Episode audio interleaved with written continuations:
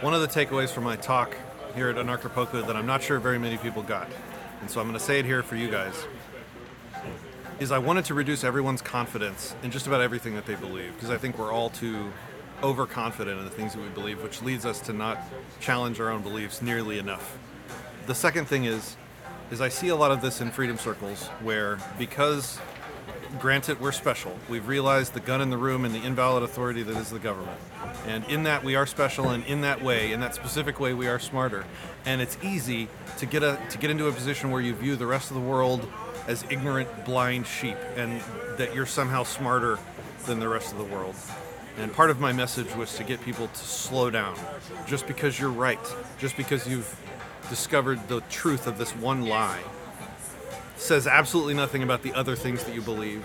You could be just as easily susceptible to being wrong on other things as everyone else. So